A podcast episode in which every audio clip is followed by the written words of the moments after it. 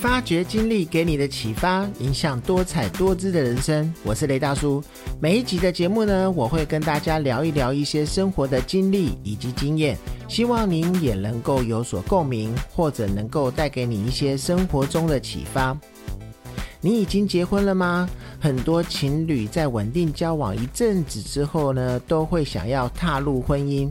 不过呢，大家有没有想过，当两个人呢变成一个家，当两个家庭呢融合成亲家了之后，必须共同面对生活中的柴米油盐酱醋茶，难免呢会发生很多的争执。这个时候呢，大家一定开始会想说。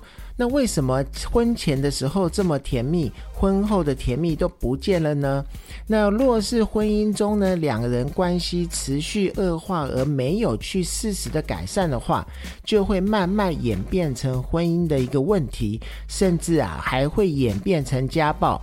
如果呢，精神上面的暴力是属于看不见的一个伤痛的话，夫妻啊，一旦出现了严重的婚姻的问题，一定要去寻求专业的一些协助。那我个人觉得呢，其实婚姻是没有捷径的，唯有了两个人能够互相的去尊重。不要去踩对方的一个地雷，或者说呢，去讲出一些伤人的话，应该呢就能够去延长整个爱情的一个保鲜期。那我们今天呢，就来聊一聊夫妻间容易踩雷的一些讲话的一些内容。那如果呀，去懂得去避开这些内容的话，我想呢，两个人的感情就一定会更甜蜜。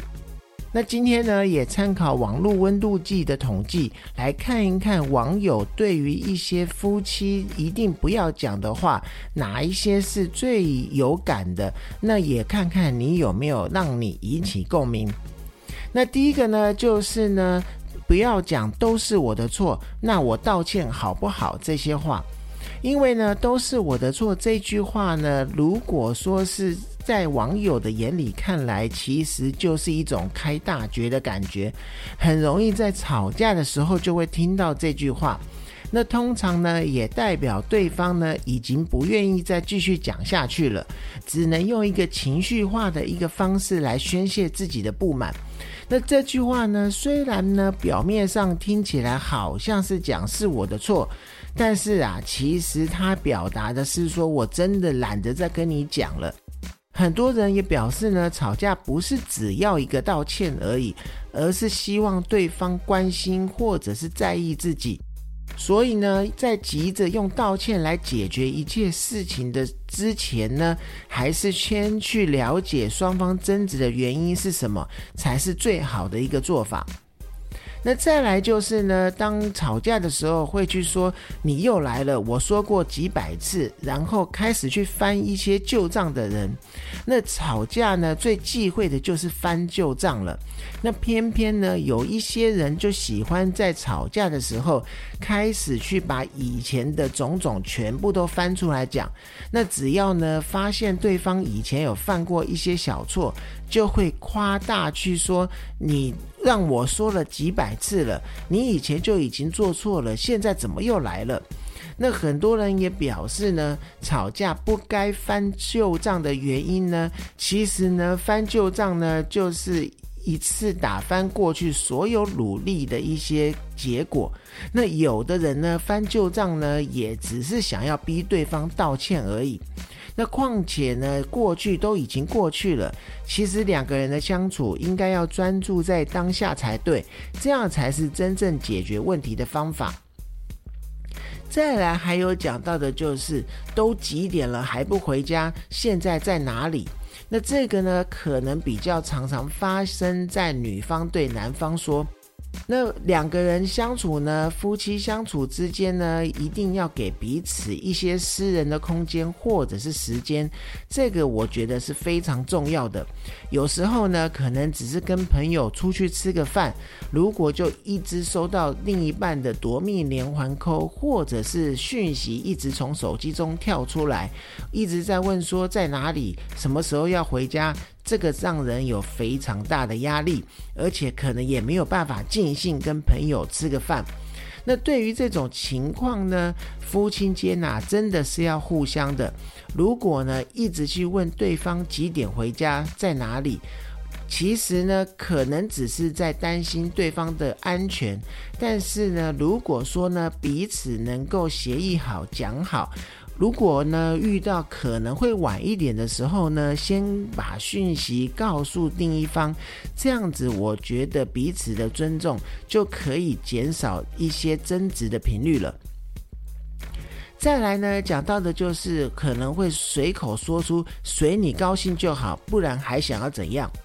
如果呢，当伴侣做出不合自己意的事情呢，有些人呢，他不会直接去骂人，而是说呢，随你高兴就好，不然还能怎样？这种话，那这一种算是一种反讽的方式。虽然呢，表面上好像是说随你高兴就好，但是啊，如果你真的照着自己的意思去做的话，他反而是会更加的生气。所以啊，我觉得呢，随你高兴就好，不然能怎样？这句话呢，也其实跟拒绝沟通是非常像的，也非常让人听起来会不舒服。与其说呢，要说他随便就好了，还不如去讲出你自己不喜欢的事情是什么，而且告诉对方你希望怎么做会更好，这样才会是一个良好的沟通。再来呢，最让人觉得夫妻间、伴侣间不应该讲出来的话呢，就是“不然就干脆离婚啊”这句话。那有一些人呢，遇到任何的争执呢，往往只想用离婚或者是分手来解决，甚至啊，用离婚来要求威胁对方去按着自己的意思做。这样子其实是非常不好，也会造成婚姻的一些问题跟隔阂。这种行为其实也会构成一些所谓的精神暴力。那就算呢，对方为了要维持婚姻而选择妥协，但是啊，内心其实已经产生了恐惧，产生了一些不信任感，而且呢，在夫妻之间的关系一定会留下很多的伤痕。所以呢，动不动就把离婚挂在嘴边，是非常的伤夫妻关系的。我个人呢，已经结婚大概有十五年了。那我自己与另一半相处的方式，就是常常聊天、沟通。有问题呢，或者是不开心的时候呢，就会直接讲出来。那我甚至呢，可以大胆的说呢，我们这十五年来呢，从来没有吵过架。如果呢，感觉好像快要争执的时候呢，我会先让自己康荡下来。